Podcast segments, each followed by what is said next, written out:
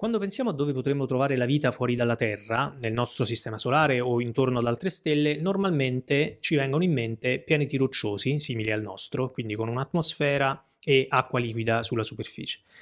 Abbiamo visto in un altro video che attorno a ogni stella è possibile definire una zona in cui potremmo trovare pianeti con queste caratteristiche, ovvero la zona abitabile. Negli ultimi anni però è diventato sempre più chiaro che ci sono altre possibilità. Una delle più concrete e affascinanti ha a che fare con corpi celesti che non sono nella zona abitabile, ma che potrebbero avere grandi riserve di acqua liquida sotto la superficie. Vediamo di che si tratta.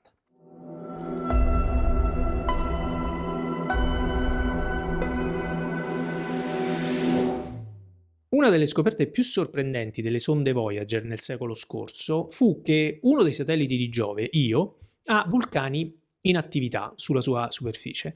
Sappiamo che l'attività vulcanica è possibile solo in presenza di una sorgente interna di calore, quindi questa scoperta significa che c'è dell'energia che tiene caldo il nucleo di Io. Ma Io è un corpo piuttosto piccolo ed è molto lontano dal Sole e non dovrebbe avere calore interno residuo. Che cosa provoca quindi il riscaldamento interno? Dopo la scoperta delle Voyager si è capito che la spiegazione sta nell'azione di Giove che con la sua gravità deforma Io e lo riscalda per attrito. Questo effetto si chiama riscaldamento mareale perché funziona in base allo stesso meccanismo che crea le maree sulla Terra. Io è il satellite più vicino a Giove e questo effetto è molto marcato, ma la cosa funziona anche con altri satelliti. Europa, il secondo satellite principale di Giove, ha una superficie esterna completamente ghiacciata, ma le prime foto scattate dalle Voyager hanno mostrato che la superficie presenta anche molte striature e fessure, come se il ghiaccio venisse continuamente spaccato e deformato. In effetti anche Europa è soggetto al riscaldamento mareale dovuto all'azione di Giove e qui la cosa si fa molto interessante perché se si tiene conto di questa sorgente di calore si arriva alla conclusione che sotto il ghiaccio potrebbe esserci un oceano di acqua liquida. La cosa è stata confermata da diverse osservazioni fatte nei decenni trascorsi dal passaggio delle Voyager, per esempio dalla sonda Galileo. Non solo si sono viste più in dettaglio le caratteristiche delle spaccature nel ghiaccio, ma si è anche visto che il campo magnetico di Giove interagisce con quello di Europa in un modo che fa pensare appunto alla presenza di liquido salato nell'interno del satellite.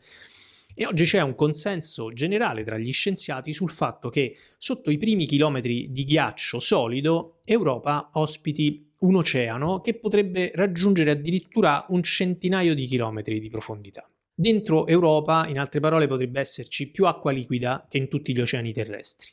Ma Europa non è l'unico luogo del sistema solare con queste caratteristiche. Nel 2005 la sonda Cassini, che si trovava in esplorazione nel sistema di Saturno, ha notato che dalla superficie della luna ghiacciata Encelado uscivano getti di vapore d'acqua. La sonda ha persino attraversato questi geyser e ha scoperto, tra l'altro, che contengono tracce di idrogeno molecolare, che detta così sembra niente, ma è una possibile evidenza del fatto che sul fondo dell'oceano, sotto il ghiaccio di Encelado, potrebbe esserci attività idrotermale, ovvero vulcani sottomarini. Ora, la cosa è molto interessante perché attorno ad alcuni vulcani sottomarini nei fondali degli oceani terrestri esistono veri e propri ecosistemi. Sono stati scoperti verso la fine degli anni 70 e hanno mostrato che anche a chilometri di profondità, in assenza di luce solare e senza quasi nessun contatto con la superficie, è possibile trovare organismi viventi. Esistono, ad esempio, microorganismi che riescono a nutrirsi direttamente dei prodotti chimici che fuoriescono da questi vulcani sottomarini e sono in grado di alimentare altri organismi più complessi. Non solo, ma una delle ipotesi sulla comparsa della vita sulla Terra è che sia avvenuta proprio attorno a questo tipo di laboratori chimici naturali che si trovavano nelle profondità dei mari terrestri miliardi di anni fa. Un'altra situazione che potrebbe essere non troppo diversa da quella che potremmo trovare su queste lune ghiacciate è quella che c'è in alcuni laghi sotto i ghiacci terrestri, come il lago Vostok, che si trova in Antartide sotto circa 4 km di ghiaccio e che quando è stato scoperto usando i radar era rimasto completamente isolato dalla superficie per un tempo molto lungo, forse addirittura per milioni di anni. E anche in condizioni così estreme, i ricercatori che hanno compiuto carotaggi nel ghiaccio hanno ritrovato tracce di organismi viventi. Se ci sia vita anche nel lago stesso al momento è dibattuto, ma è una possibilità interessante. Quindi Ipoteticamente è possibile che processi simili a quelli che si trovano attorno alle sorgenti idrotermali negli oceani terrestri siano avvenuti o stiano avvenendo nelle lune ghiacciate di Giove e di Saturno. Nel caso di Europa, per il momento non abbiamo evidenze dirette che ci siano geyser simili a quelli osservati su Encelado. Ci sono osservazioni interessanti in questo senso da parte del telescopio spaziale Hubble che sembrerebbero suggerirlo, ma una conferma definitiva si potrà avere solo nei prossimi anni, quando nuove missioni spaziali raggiungeranno le lune di Giove per studiare meglio quello che potrebbe esserci sotto il ghiaccio. Se si scoprisse che il materiale fuoriesce dalle spaccature del ghiaccio di Europa, se ne potrebbe analizzare la composizione senza dover fare complicate perforazioni, si potrebbe anche capire se c'è attività biologica. Per il momento questo tipo di analisi non è proprio a portata di mano, ma è qualcosa su cui le agenzie spaziali stanno facendo piani concreti anche con l'idea di far scendere sonde direttamente sulla superficie di Europa.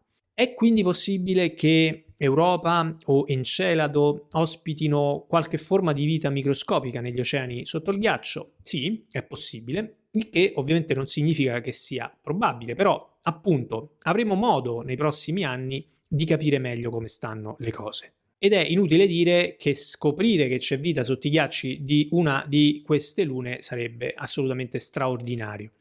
Anche perché Europa o Encelado sono solo due esempi di un ambiente che potrebbe essere molto comune nell'universo. Negli ultimi anni molti altri luoghi del Sistema Solare sono stati ritenuti capaci di mantenere acqua liquida sotto la superficie, ad esempio i pianeti nani Cerere e Plutone, altre due lune di Giove, ovvero Ganimede e Callisto, il satellite più grande di Saturno, Titano, e persino Tritone, una luna di Nettuno, e forse altri ancora. Insomma, se poi allarghiamo il discorso anche ad altri sistemi stellari, capiamo che le condizioni potenzialmente adatte alla vita potrebbero esistere anche al di fuori della zona abitabile, addirittura c'è chi ha ipotizzato che anche pianeti che non orbitano attorno a una stella potrebbero avere un nucleo sufficientemente caldo da mantenere l'acqua allo stato liquido e forse addirittura un'attività idrotermale.